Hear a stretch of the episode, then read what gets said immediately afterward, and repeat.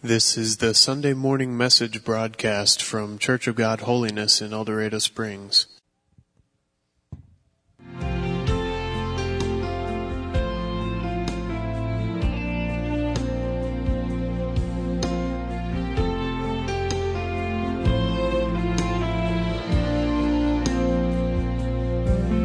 When I cannot see tomorrow through these tears of yesterday, I'm weak from climbing mountains that are standing in my way.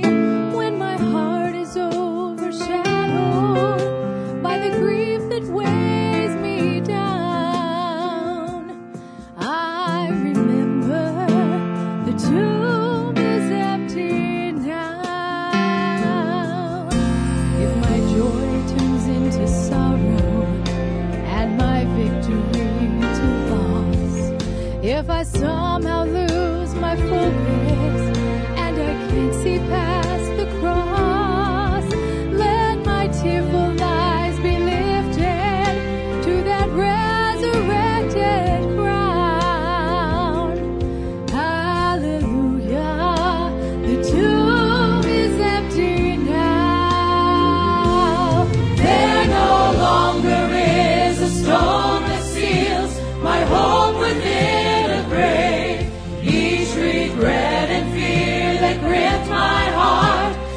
All been rolled away like the rising of the morning sun. Let rescued ones resound.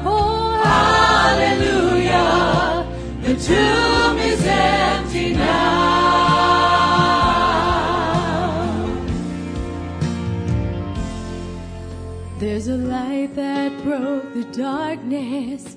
Even now it brightly shines, like a promise through the ages, my Redeemer is alive. Every chain that held me captive lays in pieces on the ground. Hallelujah, the tomb is empty now. There no longer is stone that seals my hope within a grave. Each regret and fear that gripped my heart has all been rolled away like the rising of the morning sun. Let rescued ones resound. Hallelujah, the tomb is empty now.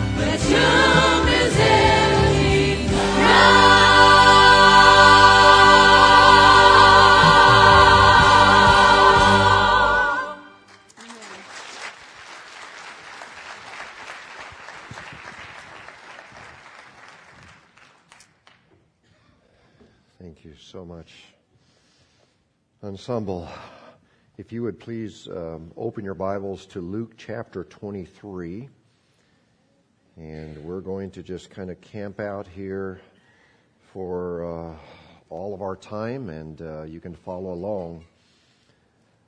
And uh, today on this cloudy. It, it started out uh, kind of clear, but now cloudy and cold Easter morning. I want to take a, a bit of a roundabout approach to the cross. And, and and I want you to follow closely, and you'll need to to be able to kind of stay in touch here. But we're going to look at Christ's final conversation on the cross and, and discuss a matter that increasingly has brought about much confusion in our society. And that's the matter, listen carefully, of confusing life with God. Now, I know that statement doesn't sound like a topic for Easter, and, and that statement probably doesn't even make a lot of sense yet, but, but hang with me, and I think that by the time the closing buzzer sounds, it will make sense, and you will see that this topic does indeed relate to Easter. Let me begin by giving some context and just kind of laying the foundation. In our society, we have come to believe that when life is good, then God is good.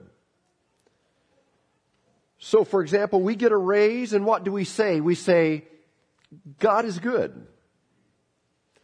Or if we're one of the few people that has actually avoided the nasty flu in our community, uh, what do we say? God is so good. You know, He's kept me healthy. Everybody else has been sick at work, but I've, I've been healthy. God is so good.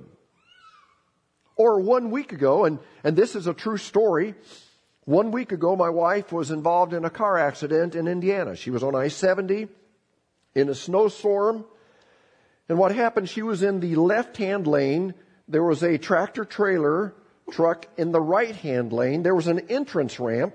A car was coming down, ready to merge onto the interstate. And, and I guess the, the uh, semi must not have seen my wife, her car, and uh, so he came over into her lane. To avoid being run over by this semi, my wife swerved over onto the shoulder. And, and as I said, it was snowy, and, and so the shoulder hadn't been plowed. And immediately when she hit that snow, she lost control. Her car began spinning around, and, and that was at an area where there were cables. You sometimes see cables along the interstate.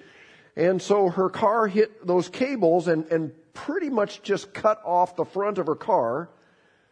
And, um, But despite that, she walked away with no significant injuries, a little bit banged up, and my wife is tough as an old boot, and so she came out okay, and uh, emotionally shaken, but okay. Now, now, what do you think my reaction was? My reaction obviously was, God, you are so good. Thank you, God. You, you, you spared her from serious injury. God is so good. But here's my question for you. What if my wife would have been seriously injured? And I don't even like to think about this, but what if she would have lost her life in that accident? Would God still be good?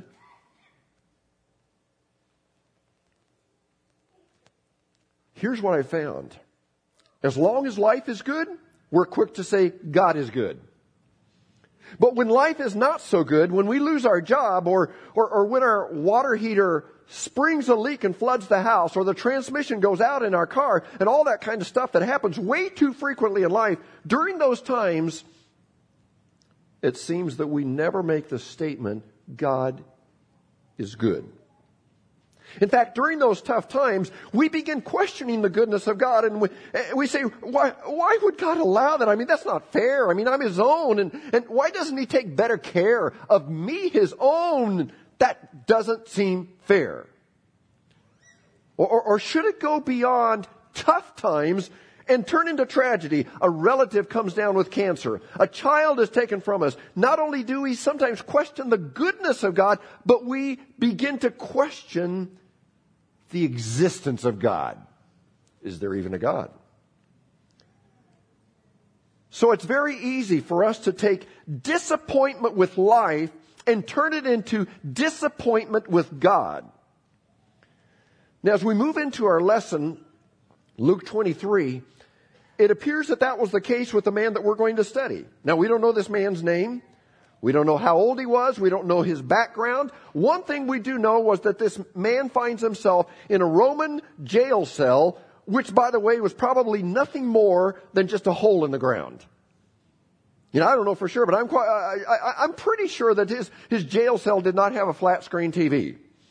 I, I'm sure that the facility had no gym where he could work out. It had no cafeteria where he could get three balanced meals per day. It had no comfortable mattress, no bathroom with a warm shower. The jail cell literally was a hole in the ground. And the guy that was in this jail cell was on death row. He had had such a violent past, and, and his behavior had been so volatile and so dangerous that he couldn't even be trusted to serve as a slave. In those days, the criminals, many times they were just incorporated into the slave force. But this man was so violent, he couldn't be trusted as a slave. He was the worst of the worst. His value, only value in life, was to illustrate the fact that you can't mess with Rome and get by with it. So therefore, Rome was getting ready to execute this man by crucifixion as a warning to anyone else that might try to defy the powerful Roman Empire. Now, this unnamed man in the Bible had undoubtedly seen plenty of crucifixions before. No doubt, he had witnessed the excruciating pain caused by crucifixion. He knew exactly what he was in for. And he knew that he would probably be like the rest of them. He would fight, he would struggle, he would scream, he would curse. But in the end, victims of crucifixion always lost. Death always won. And then this man knew that after he had taken his last breath and, and his body had quit struggling, his lifeless form would be peeled down from the cross and, and would be put on a wagon, taken to the south side of Jerusalem, down in the valley of Gehenna, and he would be placed on the city dump to be burned. Because as a violent criminal, there would be no mourners. His friends would not come. His family would not even come to give him a proper burial. He would be burned on the city dump. But yet, knowing all of that, that didn't change this man one bit. He had lived his life with defiance, and he had already pre-decided that he would die with defiance. Well, on the morning that they dragged him out of that crude jail cell and marched him towards the place of execution, he discovered to his surprise, he was not the only one scheduled to be executed, crucified that day. There were two other men that would die alongside of him. They, they say that misery loves company, and, and so that day, he would indeed have some company on the last day of his life. Now, we don't know for sure, but, but very possibly this man knew one of the other criminals that would die alongside of him. But who was the other man? He didn't have the typical look of a hardened criminal. He found out that, the, that this other man was a, a, a rabbi, a, a Jewish rabbi. His, his name was Jesus. He was from the Nazareth area. And this rabbi had, had attracted quite the crowd. And so if there were a silver lining in the cloud that day for this unnamed criminal, it would be that the large crowd would get to hear him make one final verbal attack, verbal barrage against the Roman regime. So that's our background. Let's allow Luke to walk us through our study together. And, and by the way, this will not be the typical hip, hip, hooray resurrection pep rally that we might normally have on Easter Sunday. But I want to focus on a very important conversation that Jesus had on the cross that changed someone's eternal destiny. And it could possibly change yours as well. Luke says it this way, Luke twenty-three thirty-two. Two other men, both criminals, were also led out with him to be executed. When they came to the place called the Skull, and if you've ever wondered why it's called the Skull, those that have been to, have been to Israel and those that are going with us here in, what, four or five months, that there is a place where they believe this took place, and there in the mountainside, Uh, it, it looks like a skull. You see the hollowed out eyes and, and, and place for the nose. And, and so they believe that that's why that was called the Skull. Place called the Skull. There they crucified him along with the criminals, one on his right, the other on his left. Now, when you read certain, certain verses in the Bible, it seems like there's just kind of a natural pause. You want to just stop and, and kind of chew on it and, and meditate on it, but not on these two verses. You, you read these two verses that we just read, and, and you typically want to plow right on through to verse thirty-four. But, but today I want to force a pause into the action. I want us to stop. And I want to make sure that we understand that, that death by crucifixion was not a quick and painless execution. And don't worry, I've already had somebody email about this and ask me not to give the bloody and the gory and the physiological details of being crucified, so I'm not going to do that. But suffice it to say that, that a crucifixion involved much pain, much noise. There was screaming, there was cursing. It, it involved much terror because you, you couldn't get your breath, and so there was that fear, that terror, and, and it involved much agony. And it took hours and hours and hours to die. In some cases, even up to three days, depending on the way that they were crucified. You know, the Romans did not always crucify people in the same manner. They were very creative, very innovative. Uh, so, sometimes they would crucify them and, and tie ropes around their wrists and, and around their ankles. Sometimes they would drive spikes in there. Sometimes they would use both spikes and ropes. So, so they were very innovative. And, and even though the Romans had not invented crucifixion, yet they had perfected it. And they were very creative when it came to ways to cause suffering. Now, Scripture tells us that, that these two criminals that hung on either side of Jesus, they were cursing the Romans as well as yelling profanities at the onlookers who had come to watch the spectacle. But all of a sudden, in the midst of the screaming, in the midst of the cursing, in the midst of the commotion of this very, very tumultuous moment, the, the two criminals on either side of Jesus heard something very strange. They heard this Jewish rabbi who had been silent except for just a few statements here and there. But he utters a word that was very rarely uttered from a Roman cross. They heard him say the word Father. Now, I, I was studying this, and and and uh, s- some some scholars pointed out that, that there's just something about being close to death that, that causes dying men to remember and call for their mom. But but but it's interesting. They pointed out that that dying men rarely ever call for their fathers. In, in, in their dying moments, it's mom, mother.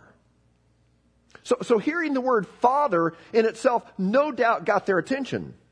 But then the next word that they heard him say was something that was even more startling. It was almost certain that it had never, ever, ever been uttered from a cross. And Luke tells us what that word was. Father, forgive. Father, forgive them, for they do not know what they're doing. Instead of the typical cursing and screaming and railing against the Romans, here was this man that, yes, he was in great agony, but there was something that even in his pain, he was so peaceful and serene. And he said, Father, forgive them. Yes, they crucified me. Yes, I'm in great agony. But Father, those who carried this out didn't understand the weight of this, and, and they didn't understand what they were doing. And so would you please forgive them? Luke continues detailing the account in verse thirty-four. It says, and they divided up his clothes by casting lots. And so while Jesus is on the cross praying, Father, forgive them, the Roman soldiers were divvying up his clothes. And, and then it appears that they got the idea, hey, hey, let's just gamble and winner take all and see who's going to take all of the clothes. Verse thirty-five, the people stood watching, and the rulers even sneered at him. They said, he saved others. Let him save himself if he is the Christ of God, the chosen one. Now, to me, this is really fascinating. Did you catch the, the, the phrase, the people stood watching? Now, what were they watching? Crucifixion. Bloody, gory. People. In this day, it said that big crowds often came to witness the spectacle of a crucifixion, especially a crucifixion that was as close to Jerusalem as this one was. And, and I'll just be honest with you, my, my reaction is one of disgust. I mean, how could people be so warped and, and messed up to want to come out and be spectators of something so gruesome as a crucifixion? What's wrong with these people? This is wrong. But before you act too disgusted, let me bring this down to reality and say that we basically do the same thing. Um... There's something about tragedy. There's something about blood and gore and death that's embarrassingly fascinating. Our, our curiosity wants to know and see. And, and by the way, relax here. You're, you're too uptight, okay? Just kind of relax a little bit. But that's the reason that a good number of you have scanners in your home, so you can find out all of the emergency gossip that goes on around here. You're curious, aren't you? And there, there's nothing wrong with that. that. That's our human nature. That's the way we are. And, and that's also when the, when the when the fire horn sounds. Craig, you know this, man. We have a steady line uh, of of cars following the fire trucks out to the fire. It's almost like rush hour traffic at the Triangle in Kansas City, here in Cedar County. And uh, I won't ask you to raise your hand if you've done that, because your sheepish grin has already given you away. We know you do that. That's why when there's been an accident with fatalities in our community, people head out to the scene, not to help, not to lend support, but they want to get a glimpse of the bodies that may have been mangled. That's why when someone in our community takes their life, and funeral directors have talked to me about this, it is just so unreal that that week in the funeral home, there is a steady line of traffic coming in to view the body. They're, they're curious. They want to see.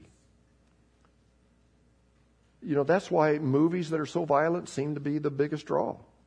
So I, I'm not being critical here.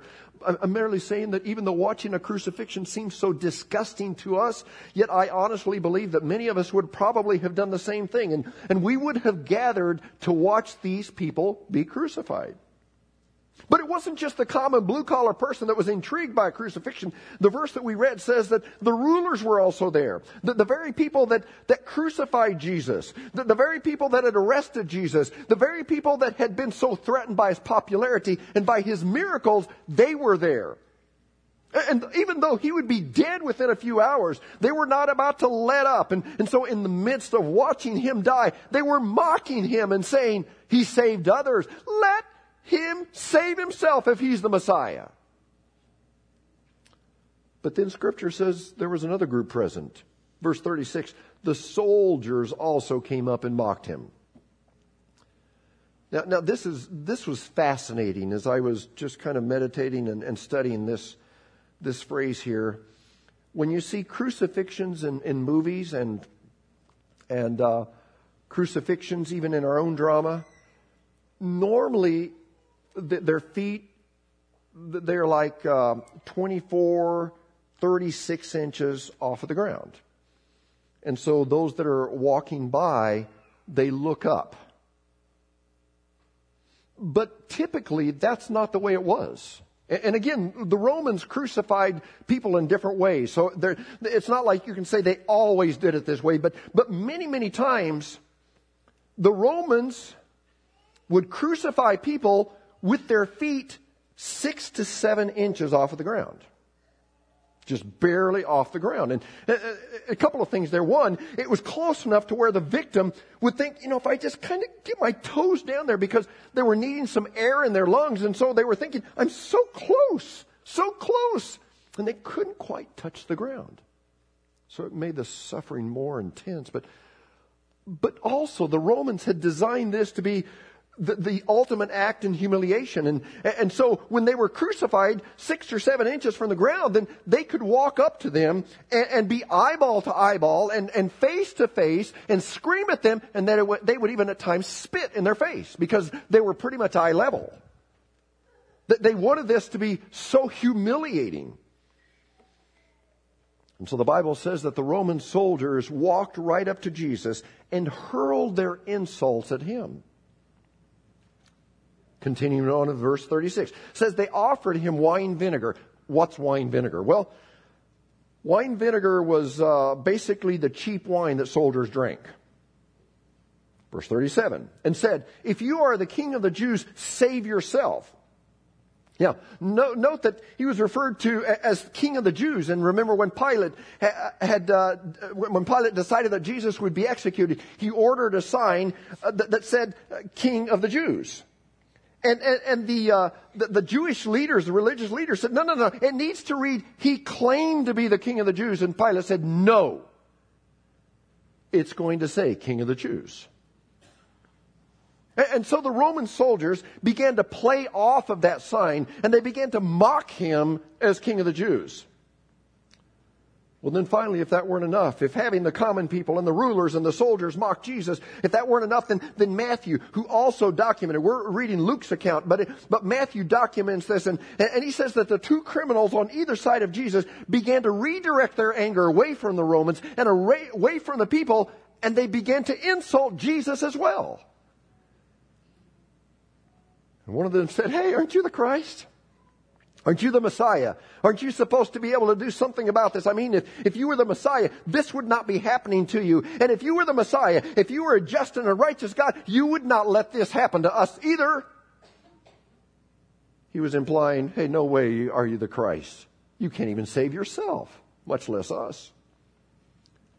Well, suddenly in the midst of the chaos, in the midst of the pain, in the midst of the insults, the other criminal, the criminal, the one we're focus, focusing on today, he stops insulting Jesus. And he begins to sense something different about this rabbi, and, and possibly he was thinking about the words that, that he had just heard him say, "Father, forgive." And it's as if the light gradually comes on, and, and he says to the other criminal, "We've got this all wrong. This man is a righteous man. This man very obviously was sent by God." And he said in verse forty, "Don't you fear God?" He said, "Since you're under the same sentence, we're punished justly, for we are getting what our deeds deserve, but this man has done nothing wrong." He, he was saying, wait, wait, wait, don't you get it? He, here's a man that has, has suffered just like we're suffering, but he's suffering unjustly. And And listen to this, because this ties in with some of our opening statements. But despite suffering unjustly, he's not mad at God because of the way that life and people have treated him. And it comes over this man. It's like, oh my word, this is the Messiah. Why didn't I see this before? But, but the sign they put on him is right. He is our king.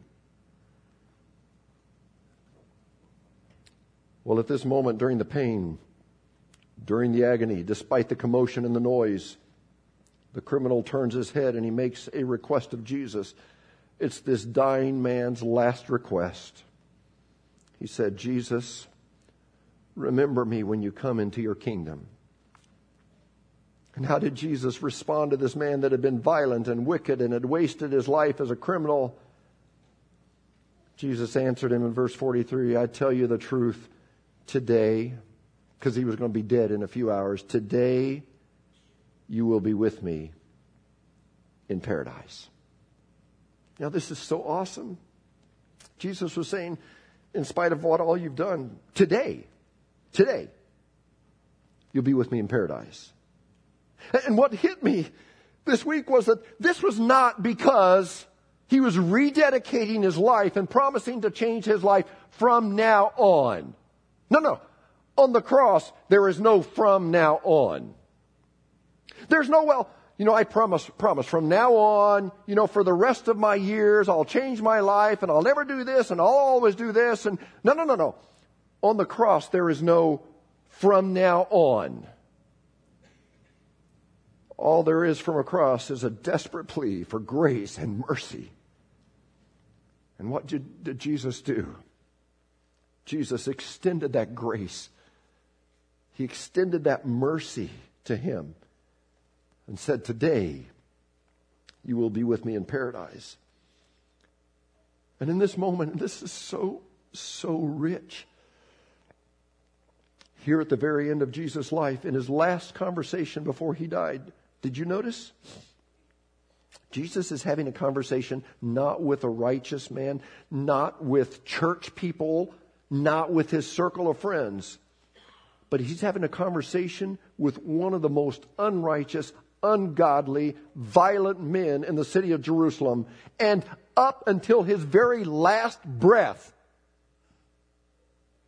he is trying to reach people with his grace and mercy and forgiveness. Wow. That, that so convicted me this week. You know, we like to spend time with our friends, and there's good. I mean, Jesus had his twelve. He had his three. And then he had his best friend, which we take was, you know, John the Beloved. We we need our friends. But Christ's life was all about seeking to save that which was lost. And so until his very last breath, there he is with this criminal, extending his grace and mercy and forgiveness. Luke gives us a couple more details in verse forty-four. It was now about the sixth hour, and darkness came over the whole land until the ninth hour, for the sun stopped shining. So these three men had been dragged out early in the morning and taken to be crucified. Around noon, the sun stopped shining. And, you know, I, I, I don't believe in astrology. I believe in astronomy. And this is kind of an aside here. It's not in my notes, but it seems like God has treated this morning. If you were up early enough, then then you saw the moon. Anybody see the moon? Just beautiful. Um, it's like he rolled back the clouds just a little bit. And and I was telling the, the, the crowd last night, but this this is what's called a blue moon. And, you know, you've heard the saying, well, once in a blue moon. Well, what does that mean? Well, it doesn't mean that the moon turns blue, but it just means that when there is a full moon, a second full moon in one month, they call that the blue moon. And supposedly it takes place, uh, you know, every two point seven years. Uh, but, but what's so strange about this year, we've already had two this year. And they're saying that there will not be another time like this, two uh, blue moons uh, in, in a year until two thousand thirty-seven, I think nineteen years away. And and so this morning, as I was I was coming to church early, it was as if the, the moon is so big and so full, and uh, you know, God, God has just created such an amazing amazing world, and and uh, here, you know, around noon, the, the, the sun that was shining so brightly, it, it stopped shining, and there was a thick darkness. It settled over the whole land, and and, and the Bible says that for three hours there was this thick darkness. So there they are on the cross, suffering with excruciating pain, pitch black. And and, and by the way, I, I, I want to point out something here. I just used the word excruciating. You know, we, we use the word excruciating to describe terrible, terrible pain. What's interesting is that word excruciating comes from the words ex crucifix. Literally means out of the cross. You know, we say, oh, I've been in excruciating pain. And that's out of the cross. Excruciating. Ex crucifix. And there they are in complete darkness, excruciating pain. And Luke says, in complete darkness. And this blessed my soul this week. But and the curtain of the temple was torn in two. Now, if you grew up in church, you perhaps understand the significance of, of the curtain. This was the curtain that hung between the Holy of Holies and the place, which was the place where God dwelt. And, and it was the thick curtain that separated the rest of the world from the presence of God. And, and, and so when Jesus died, and that curtain wasn't just a thin curtain, but, but they say it was a thick curtain. And, and what made this so miraculous was that the, the tear was not from the bottom up. The tear was from the top down, which meant that God did this, signifying that God was welcoming everyone to the presence of Jesus. Everyone. We can all come to Jesus, and good people, bad people, ugly people, rich people, poor people, big people, little people, tall people, and even you vertically challenged people. All of us. And in that moment, everything that separated men and women from God was being taken care of on the cross through the death of Jesus. And then Jesus makes his last statement. Verse forty-six, Jesus called out with a loud voice, Father, there it is again, Father. Father, who could have stopped this? Father, who could have kept this from happening? Father, who could have spared him? But Father, who he decided to trust anyway, he says, Father, into your hands I commit my spirit. When he had said this, he breathed his last. Here's what you'll discover about the life of Jesus. Jesus took life right in the face. He experienced the way we experience life. And he never played the God card. He never got to the restaurant and said, I'm Jesus, put me to the front of the line, give me the best table, I want filet mignon. He never asked for preferential treatment. Jesus knew what it meant to be lonely. Have you ever been lonely? Jesus knew what it meant to be lonely. Jesus knew what it meant to be abandoned by friends in his darkest hour. He knew what it felt like when he prayed. He prayed and God said, no, I will not take this cup of crucifixion from you. Jesus knew what it felt like to not be able to own his own home. He knew what it felt like to be misunderstood. He knew what it felt like to even have his own family be skeptical of him. He took life right in the face. But he still trusted God, his Father. So here's the question, and we circle around to where we started back thirty minutes ago. Have you perhaps confused life with God?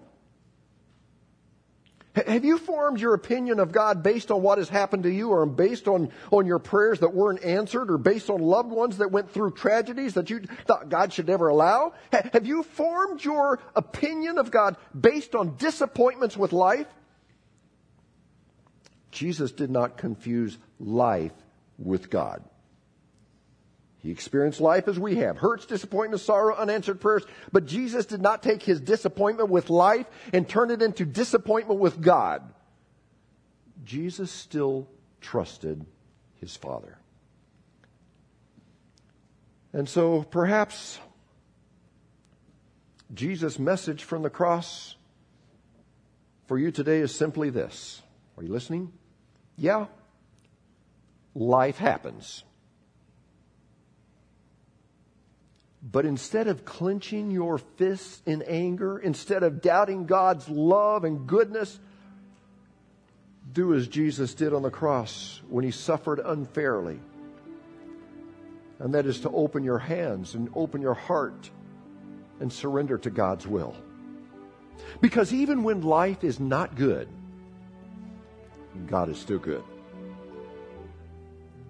And there may be some of you here this morning, you've allowed your disappointment with life to keep you from a rela- relationship with God. And on this Easter, could I urge you to trust God, because he's a good God. And, and this, this kind of is the climax, because Jesus trusted God in death. On the third day, there was a resurrection. And what's exciting, that's what happens to us. When we were dead in our trespasses and sins, but we trust Jesus, what happens? He gives us life. And so I know we're in the part of the country, the Bible Belt, where most everybody's been baptized, most everybody was raised in church, and most everybody prays and all that kind of stuff. But maybe there are some people here today that you have not fully surrendered your life to Jesus. So today, would you just kind of separate the disappointment with life and know that God is still good? And if someone here this morning has not trusted Jesus with your life and your heart, and your soul, as we pray, would you just open your heart to him? Would you just allow him to come and live in your heart? Would you bow your heads, please? Nobody looking. Would, would you just be brutally honest today?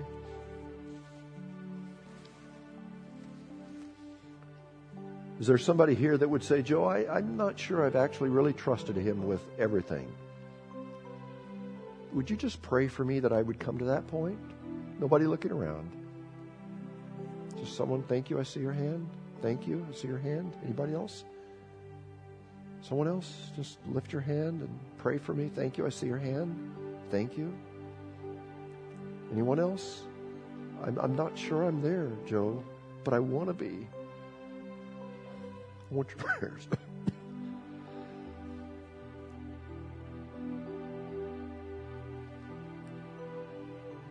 Would you open your heart to Jesus? Would you just look here this way just a minute before we pray? Everybody looking up here as I pray.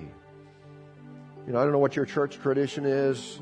Some churches you come forward, and we do that here, but we don't believe there's anything magical about this altar unless it's just a pride issue and God wants to break your pride. But I believe that if you will open your heart to Him today, He will come in. Would you just invite Him to come into your heart? Maybe you strayed away from Him.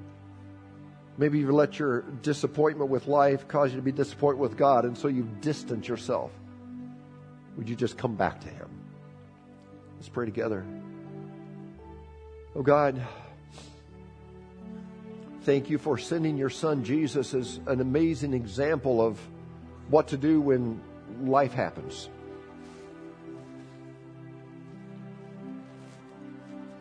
And Lord, I know, I know what our society says. I know there's the skepticism. You know, if God were a God that really loved and cared, then why would He have allowed this to happen to my loved one? Lord, I understand all of that. But Father, I pray that you would help us to have a glimpse of this life, that this life is sixty, seventy, eighty, ninety years maybe. And but Lord, then we go into the other life, and that's forever. Lord, I pray that today you would help us to just open our hearts to you. And Lord, we want to surrender our will. And just as this criminal, Lord, it wasn't, you know, from now on, because he was going to be dead in just a few hours. And but Lord, your, you extended your grace and your mercy and your forgiveness to him as he was dying on the cross. And Father, I just pray that today for those people that raised their hands, and maybe others that didn't, but in their hearts right now, they know that something's not right, that there's sin or there's something or self or whatever. And, and Father, I just pray that this very moment that they would accept you, and Lord, that they would invite you to come in, and Lord, that they would surrender their will to you. Lord, we know what happens at Easter. We get fired up around Easter time, and and then uh, we go out, and we, we kind of forget about it until Christmas. And but Lord, I pray that this would be twenty-four seven. Father, I pray that there would be such a strong commitment to you that would keep us steady twenty-four hours a day. Lord, I pray for these people. Lord, I thank you that they've taken time from their schedule, from their families, to come here today. And I pray that as they leave, that that they would just continue to be in the presence of God, that you would continue to speak to them. Lord, thank you for meeting us here. We're honored that you would come down. Lord, we love you, and we ask these favors in the name of our Lord and Savior, Jesus Christ. Amen and amen. Let me just say something before we leave. And if if you would like to pray, if you would like to talk, if you want to seek out one of the staff members or somebody that you have confidence in, and we'll be glad to pray in here or go to the privacy of one of our offices or a Sunday school class, and just make sure that you have surrendered to God before you leave here. Thank you so much. Happy Easter. You're dismissed.